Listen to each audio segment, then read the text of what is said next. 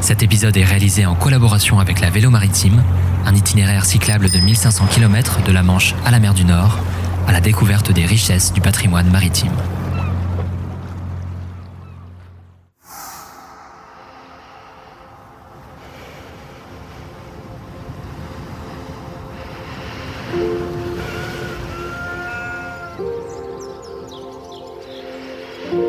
Les nouveaux aventuriers, itinérance aux quatre coins de la France, c'est parti pour l'aventure.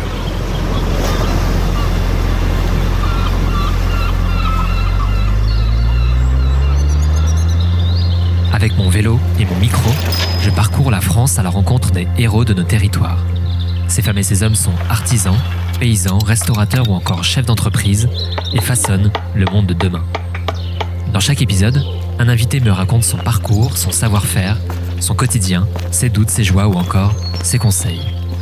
À travers cette série de conversations, ce podcast met en lumière les meilleures pratiques du présent et celles et ceux qui les incarnent. Dans cet épisode, je pose mon micro à Auvers, en Normandie, à la rencontre de Jean-Baptiste Olombard. Ce Normand amoureux de son terroir s'est d'abord initié au vin avant de revenir sur ses terres natales pour reprendre la maison Héroux, une cidrerie familiale fondée en 1946 à Auvers. Son objectif Dépoussiérer l'image du cidre et lui donner ses lettres de noblesse. Avec Jean-Baptiste, on aborde son parcours et son attachement au terroir normand, la reprise de la maison Héroux et ses liens avec Marie-Agnès, l'héritière de la cidrerie, ou encore le processus de fabrication du cidre. Le cidre, une histoire de temps long, une conversation enregistrée à la cidrerie Héroux et un reportage photo à retrouver sur le site internet du podcast Les Nouveaux Aventuriers. Attachez vos ceintures, c'est parti pour l'aventure. Bonjour Jean-Baptiste. Salut François. Après euh, plus de 700 km sur la vélo maritime, euh, je pose aujourd'hui mon vélo et mon micro à la maison Héroux, une cidrerie euh, familiale fondée en 1946 à Auvers, au cœur du Cotentin. Tu es le gérant de cette entreprise depuis 2018 et particulièrement attaché au terroir normand. On va y revenir tout au long de cet épisode. Mais pour débuter cet échange, une question d'introduction en lien avec mon itinérance sur la vélo maritime. Pourrais-tu me raconter une anecdote ou un souvenir associé au vélo? Alors, je suis pas un grand euh, sportif en général, mais si j'ai une petite anecdote euh, en vélo, c'est un super souvenir. Avec mes copains d'enfance, on est parti à, à Guernsey, donc Ouais. une petite île euh, anglo-normande, pas très loin d'ici, pour se faire un, un week-end à vélo là-bas. Donc euh, on s'est baladé sur l'île, faire le tour de l'île, et c'était vraiment très sympa, des paysages magnifiques. L'histoire ne dit pas que j'étais le, le seul de la bande à avoir un vélo électrique. Mais c'était très sympa quand quand même. Mais je l'ai fait quand même. Donc on peut dire que je l'ai fait en vélo.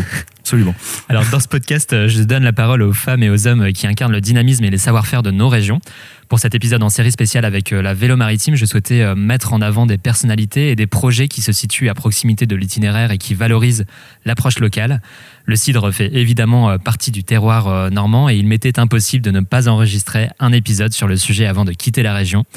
Et je suis très heureux que tu aies accepté de participer à cette aventure car la maison Héroux est à l'origine de la création de l'appellation d'origine contrôlée cidre Cotentin et précurseur de la production cidricole bio.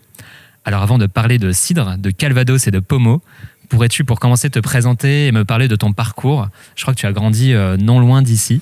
Absolument. Euh, donc je m'appelle Jean-Baptiste Lombard et moi j'ai euh, grandi euh, à 40 ans, donc petite ville à 4 km d'Auvers où on Ouais. est euh, où on est aujourd'hui. Depuis toujours passionné par euh, par les, les, les produits du terroir en général, on va Mhm. dire, euh, et très attaché à, à mon terroir et, et aux produits aussi euh, issus de, de, de ce territoire. Mhm. Passionné également euh, depuis toujours par le vin.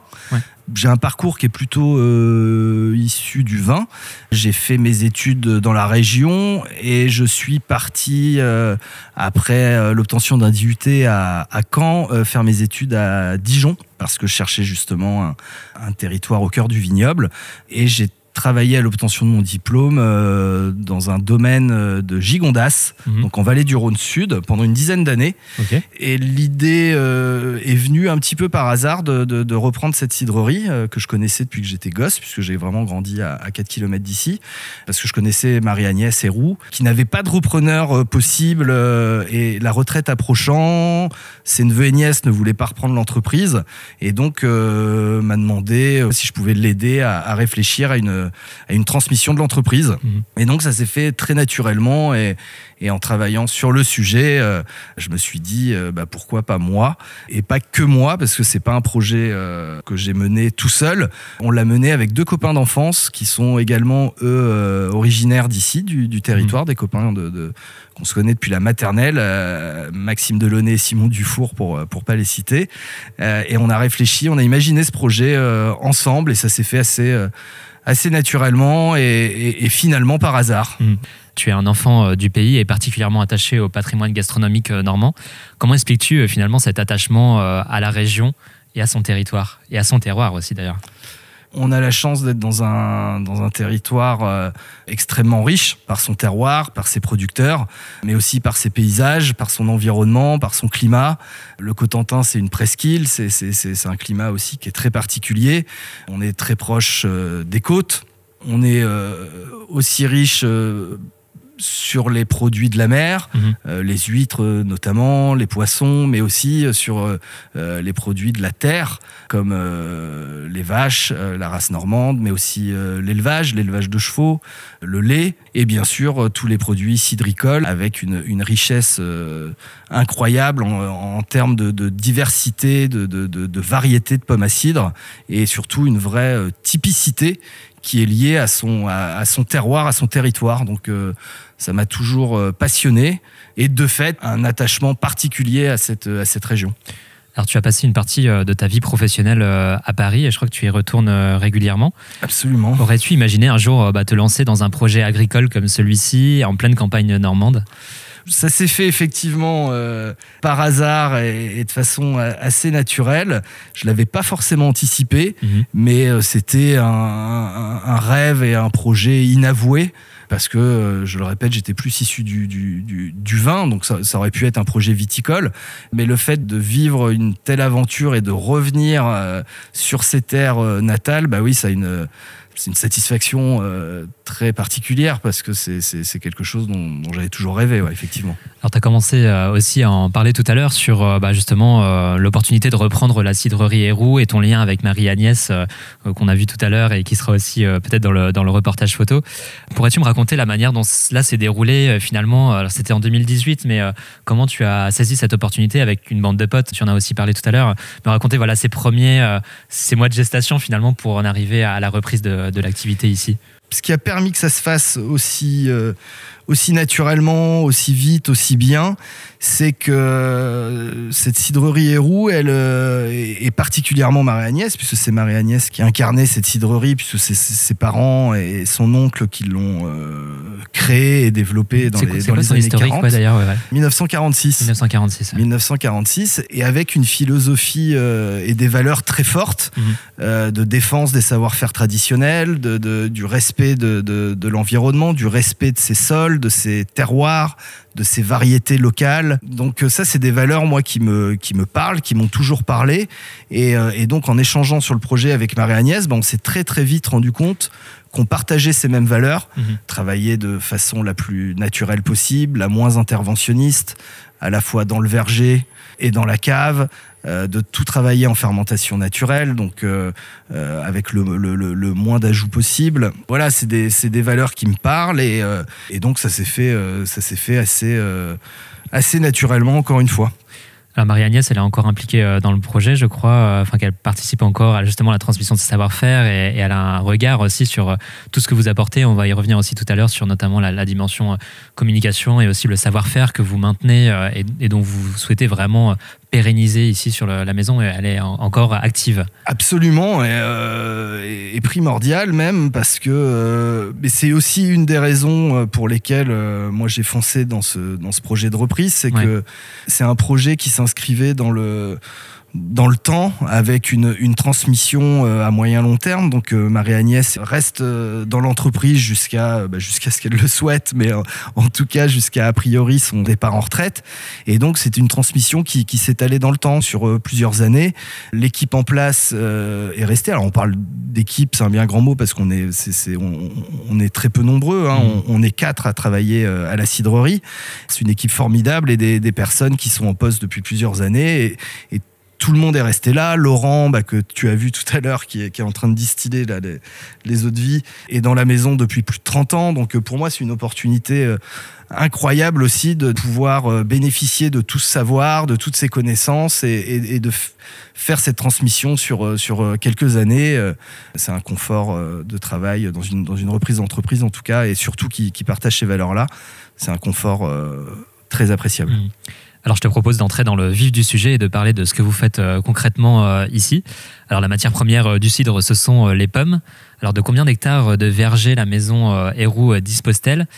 Je ne sais pas si tu connais aussi la moyenne d'âge des pommiers et les variétés de pommes euh, que vous utilisez euh, sur, le, sur ce cidre. Oui, donc on est basé à Auvers, on est en AOP Cotentin. Elle prévoit des, des, variétés euh, typiques Cotentin qui rentrent donc dans le, dans le cahier des charges de l'appellation. On travaille sur une bonne dizaine d'hectares de vergers.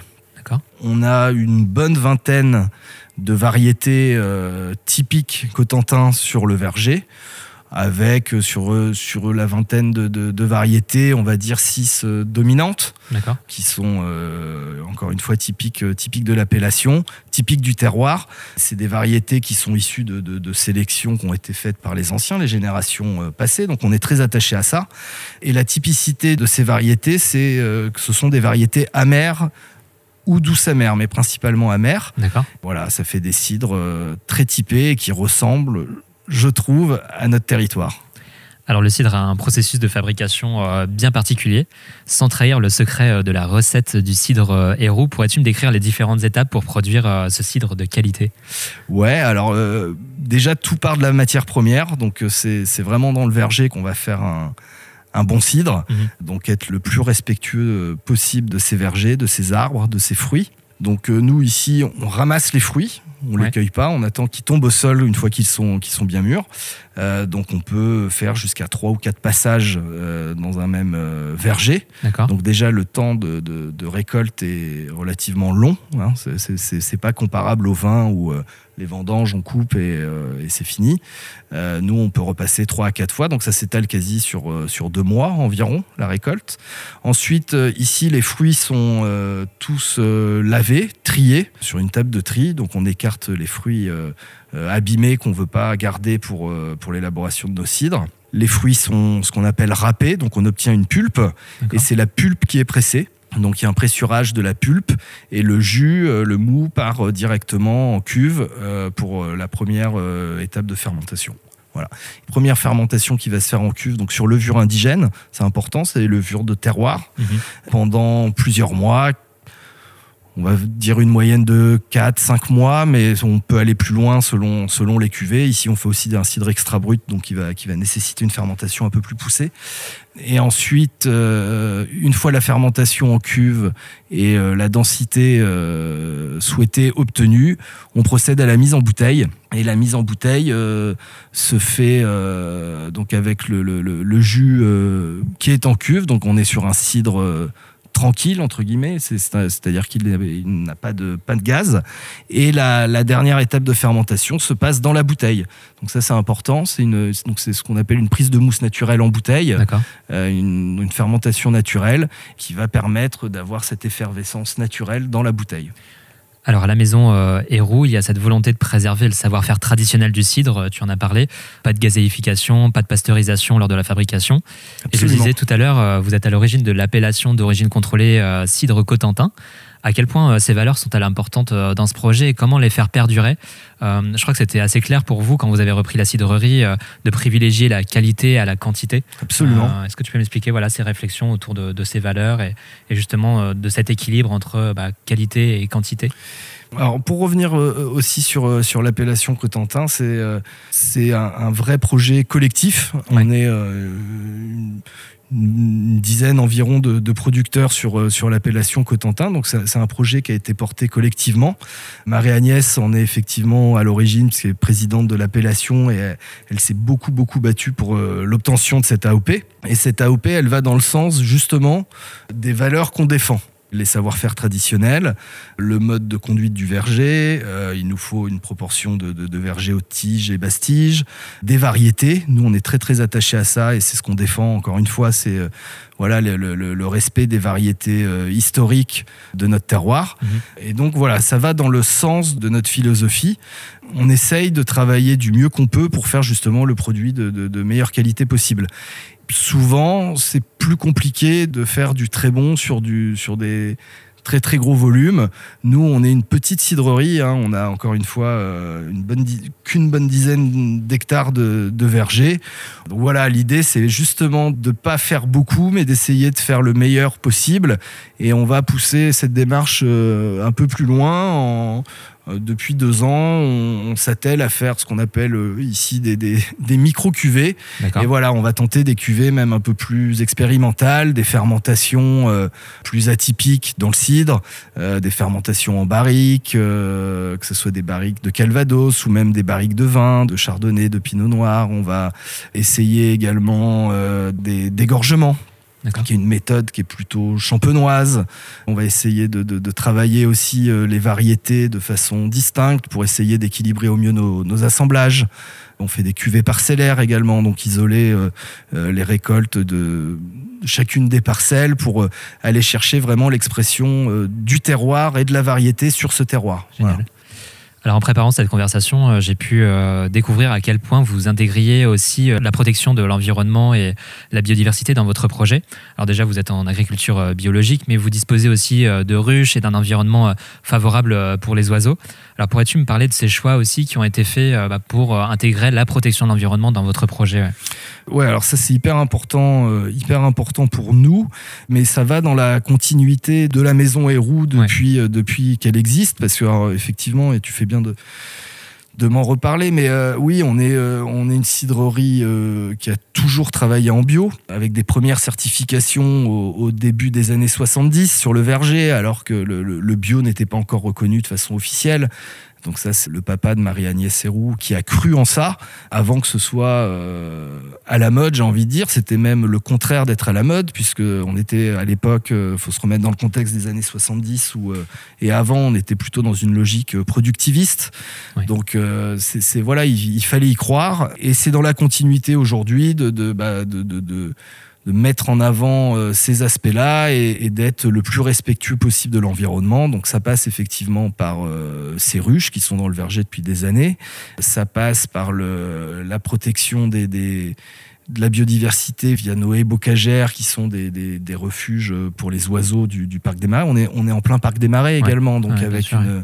une faune et, et, une flore aussi très riche dans, dans la région. Donc euh, voilà, on essaye d'être le plus respectueux possible de, de notre territoire et, ça passe euh, évidemment par le respect de la biodiversité. Alors une question qui va peut-être te paraître un peu bête, mais euh, comment déguste-t-on euh, un cidre? Et comment décrirais-tu d'ailleurs le cidre héroux en bouche? Est-ce que tu peux nous, nous, faire une petite leçon euh, de dégustation? Alors, pour, sur un podcast, c'est plus compliqué. Nous, idéalement, il nous faudrait une bouteille et, et, et, verre, ouais. et deux verres euh, pour, euh, pour faire ça. Mais euh, ça se déguste déjà dans un verre à vin, donc c'est primordial. Hein. On, va, on va mettre de côté la, la, traditionnelle bolée et la remplacer par un, par un verre à pied, un, un verre à vin.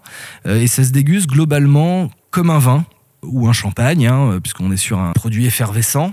On va déjà euh, constater la, robe, le nez, qui est hyper important. On va le goûter. Il n'y a pas qu'un cidre, il y a une diversité dans le cidre qui est incroyable. Moi, je trouve que, nos cidres euh, ressemblent à notre territoire, à notre terroir, mais c'est le cas euh, sur tous les territoires où on produit du cidre. Donc ça passe par le terroir, mais ça passe aussi par euh, l'aspect variétal, les variétés utilisées. Et nous, le site de la Maison Héroux, euh, alors on fait plusieurs cuvées, mais, mais on va dire s'il y a une, une trame commune, c'est l'amertume. D'accord mais parce que on utilise des variétés euh, amères. On fait aussi des cidres qui sont plutôt peu sucrés mais c'est l'amertume. Si je devais dire qu'un mot, ça serait ça. Alors après, ici, on essaye de faire des cidres de gastronomie, de gastronomie dans le sens euh, des cidres d'accord qui vont se ouais. consommer à table, parce que justement des cidres plutôt peu sucrés, assez secs, sur l'amertume et qui vont très très bien se marier à table, notamment avec nos produits, euh, nos produits normands. Mmh. Alors la communication, c'est aussi euh, un point fort euh, de votre projet. Ça a été euh, l'un de vos premiers chantiers, je crois, lors de la reprise. On ressent une forme de modernité sur les étiquettes, le site internet, les réseaux sociaux. Et j'en parlais dans un épisode précédent avec Stéphanie Maubé, qui me disait que c'était une des clés pour reconnecter la ville et les champs. Est-ce que tu es d'accord avec cela Et comment as-tu pensé justement, et comment avez-vous pensé bah, cette communication autour de ce projet? Ouais, je suis, je suis, je suis tout à fait d'accord. Je pense que hum, c'est important, mais il faut que le, produit soit irréprochable. Ça, c'est le premier point. Mais il y en a beaucoup des produits euh, qui sont top qualitativement et qui malheureusement euh, trouvent pas forcément de, public. Donc euh, l'aspect visuel est pour nous hyper important parce qu'effectivement, globalement, on essaye d'être autant exigeant dans la bouteille que sur la bouteille. Mmh. Donc euh, on, s'est attelé, ça a été le premier travail quand, quand j'ai repris euh, la maison en 2018, ça a été de travailler sur, euh, sur l'aspect visuel, de moderniser l'approche pour aller essayer de parler aussi peut-être à un public un peu plus jeune, plus citadin, sans perdre évidemment le public historique qui est un public euh, local. Donc euh, c'est une histoire de dosage aussi. Il faut faire attention entre le essayer de doser au mieux entre la tradition et la modernité, mais, mais, mais, mais en tout cas rajeunir l'approche, euh, dépoussiérer un peu l'image, redonner finalement les lettres de noblesse à, un produit qui est un produit fabuleux, un, vrai produit de gastronomie qui est tout aussi noble que le vin ou, ou le champagne pour moi. Il faut donner envie aux consommateurs bah, de, découvrir ou redécouvrir ce produit et ça passe par le, ça passe par le visuel. Alors ce podcast euh, met en avant euh, les savoir-faire français. Qu'est-ce que tu aimes le plus euh, dans ton métier? Une question un peu difficile, mais qu'est-ce que tu, apprécies le plus ici à la cidrerie? Ouais, c'est une question qui est pas simple parce qu'on touche tellement à, plein de choses. Mmh. encore une fois, on est une micro-équipe, donc on fait euh, tous euh, un peu tout. Moi, ce qui va me, peut-être me passionner le plus, ça va être le travail de cave avec Laurent, qui fait les cidres ici depuis maintenant une trentaine d'années. C'est toutes les réflexions qu'on va avoir euh, ensemble sur les fermentations. Donc moi, depuis que je suis arrivé, voilà, on a essayé de euh, on n'a rien inventé. Hein. On s'est beaucoup, je me suis beaucoup inspiré de ce qui se faisait dans le vin, puisque je suis issu du vin. Donc, euh, mais tenter des fermentations un peu plus élaborées, euh, les fermentations en barrique dont, je parlais tout à l'heure. Donc, chaque année de récolte, on fait des tests qui sont pas forcément toujours concluants. Donc, on apprend aussi comme ça. Et c'est ce travail de cave sur les assemblages aussi. donc, de, travailler maintenant les variétés séparément pour essayer d'obtenir l'assemblage le plus équilibré possible. Euh, voilà, c'est si je devais euh, retenir euh, un aspect de mon métier qui m'intéresse particulièrement, c'est celui-là, mais au, mais au final, tout est passionnant parce mm. que justement, on touche à tout et il faut voir ça de, façon globale. Mm. Alors, dans ce podcast, il y a aussi une question que j'appelle la question émotion. Alors, quel est le moment le plus heureux et le moment le plus difficile que tu as vécu jusqu'à maintenant dans cette belle aventure? Le plus heureux, alors je sais pas si c'est réellement celui-ci, mais en tout cas c'est celui qui me vient, qui me vient à l'esprit.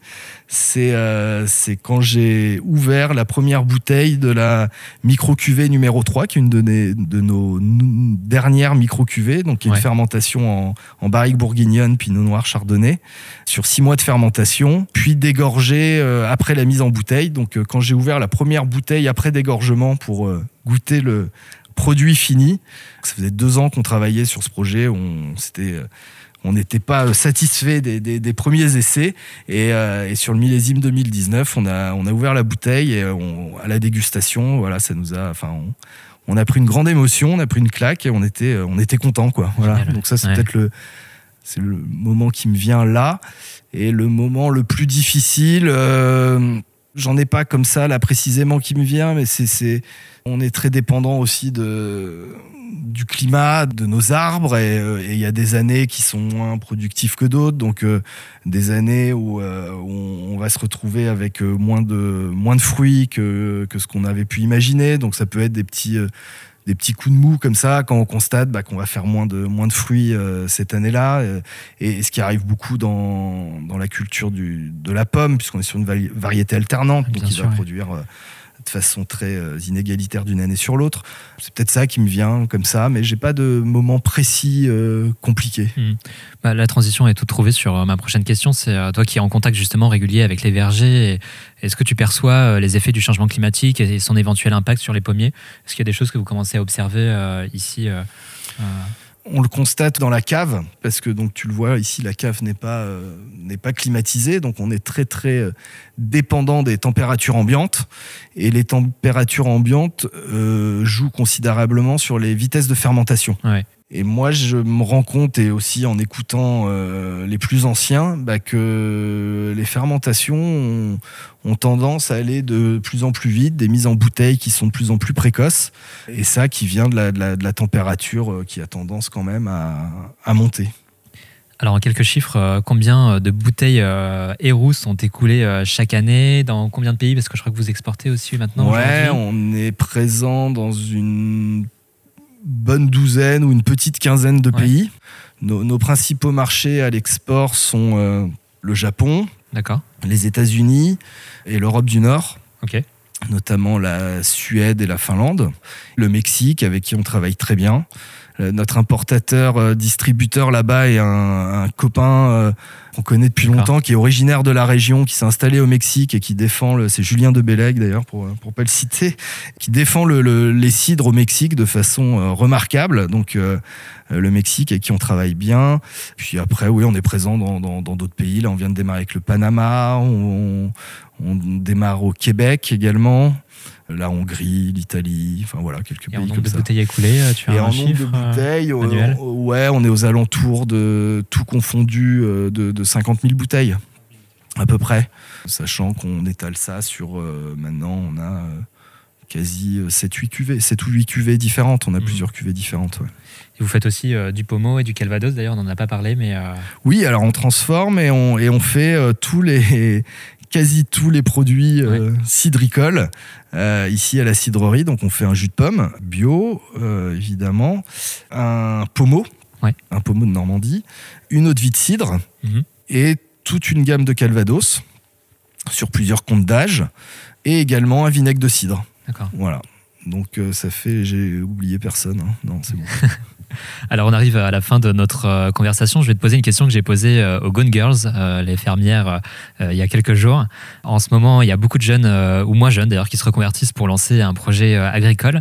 Avec ton retour d'expérience de quelques années à la tête de la cidrerie, quel est le conseil que tu donnerais à ces personnes-là?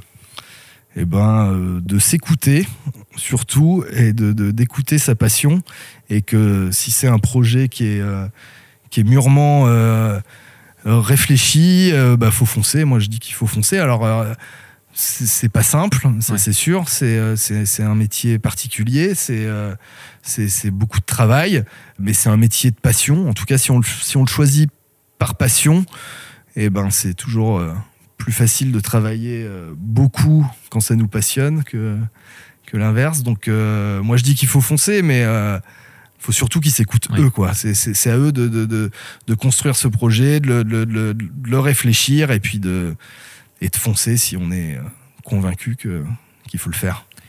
Alors, quels sont euh, les projets de la Maison Héroux pour les mois ou les années à venir euh, Tu as semé quelques graines durant cet épisode. Ouais, alors les, les projets, on essaye, on essaye de. de bah, ça, ça, rejoint une, une de tes questions précédentes quand tu me demandais ce qui me, ce qui me passionnait le plus euh, dans le boulot. Donc, je disais que c'était le travail de cave. Et ben, et ben voilà, chaque année, on essaye, à chaque récolte, ben on, on fait des nouveaux essais, des, des, des nouveaux assemblages, des, des, on tente de nouvelles fermentations. Donc euh, là, je vais pas savoir te dire ce qu'on va faire sur le millésime 2021, mais j'ai plein d'idées en tête. Mais on va ça va dépendre un petit peu des, essais qu'on va faire, mais typiquement sur le, sur le millésime 2020, euh, bah, on a sorti une nouvelle micro-cuvée qui est en, donc qui est pas encore sortie là, hein, qui, est, toujours en, en, cours de fermentation en bouteille, qui est un, je voulais faire à la base un monovariétal de grasse langue, qui est une variété typique de chez nous, du Cotentin, mais qui est à la base une variété acidulée qu'on utilise nous pour les jus de pommes. Donc j'ai tenté une, euh, une cuvée sur cette variété-là, donc il va sortir dans, quelques semaines, j'espère. Tout, tout, on va voir comment ça se passe en, en bouteille. Et puis, euh, donc, on, on- on a lancé récemment aussi, on a refait tous les, tous les habillages de nos, de nos Calvados, de nos eaux de vie. Donc là, qui ont été euh, lancés il y a quelques mois. D'accord. Puis après, on est toujours en discussion, effectivement, sur d'autres euh, marchés export. Et, et puis aussi continuer bah, à défendre nos produits euh, sur le marché français, parce que c'est notre marché domestique et c'est là où on a envie d'être d'être présent. Voilà. Alors, comme à chaque fin d'épisode, euh, je te propose une petite série euh, de questions si d'aventure. Ouais. Alors, si d'aventure, tu devais associer le cidre Héroux avec une spécialité locale, quelle spécialité choisirais-tu?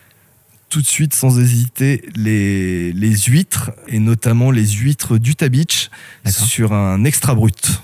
Voilà, un Super. cidre très sec. Et c'est un accord fabuleux, je le conseille à tout le monde parce que spontanément on va vers le vin, euh, et notamment vers le vin blanc. Essayez un extra brut euh, avec des huîtres, c'est top. Génial. Si d'aventure, tu devais euh, conseiller un endroit en Normandie pour ouvrir une bouteille de cidre, quel endroit conseillerais-tu? Alors moi, de mes endroits préférés, euh, bon, c'est pas très loin d'ici, hein, je vais pas chercher très loin, mais ça reste un des plus bels endroits du, du coin, je pense, c'est euh, la BDV. S'asseoir sur la digue et ouvrir une bouteille euh, devant ce spectacle fabuleux qui est, la BDV. Génial. Si d'aventure, tu devais citer ton expression normande favorite, quelle expression choisirais-tu? Je, je sais pas si c'est une expression, mais c'est le savati normand. Ouais. Euh, parce que je le dis tout le temps partout, donc euh, on le considère comme une expression. normande, mais- voilà, on va dire que c'est une expression normande. Et enfin, si d'aventure, tu devais donner un titre à cet épisode du podcast euh, Les Nouveaux Aventuriers, quel titre euh, lui donnerais-tu?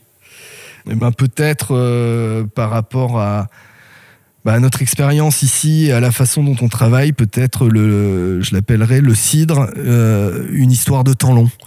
Euh, pourquoi une histoire de temps long? Parce que tout est, il faut prendre son temps pour faire les choses bien. Mhm. Ça démarre dès la plantation d'un pommier. On va attendre une dizaine d'années pour récolter le premier fruit.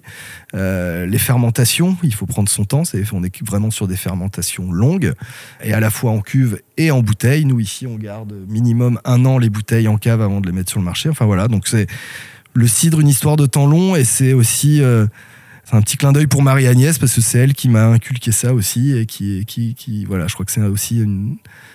Elle me le répète souvent et ça se vérifie tout le temps. Parfait. Voilà. Bah, pour conclure, euh, j'invite euh, les auditrices et les auditeurs du podcast à consulter le site internet du podcast euh, Les Nouveaux Aventuriers pour découvrir le reportage photo de cette immersion à la cidrerie Héroux. Les liens sont dans la description de cet épisode. Et euh, si vous êtes en itinérance sur la vélo maritime, n'hésitez pas à vous arrêter euh, à la cidrerie euh, pour faire le plein de jus de pomme ou de cidre ou encore de pommeau. Merci beaucoup Jean-Baptiste pour ton accueil. Vive le cidre normand. Eh ben, merci beaucoup François et puis merci pour la visite. C'était un plaisir Merci, de à vous bientôt. recevoir. Au revoir. Un grand merci d'avoir écouté cette aventure. Si vous aimez le podcast Les Nouveaux Aventuriers, vous pouvez l'aider en partageant les épisodes autour de vous. Vous pouvez également lui donner un maximum d'étoiles sur l'application Apple Podcast. Enfin, rendez-vous sur la page Instagram Les Nouveaux Aventuriers pour suivre l'itinérance de ce projet. À très vite pour de nouvelles aventures.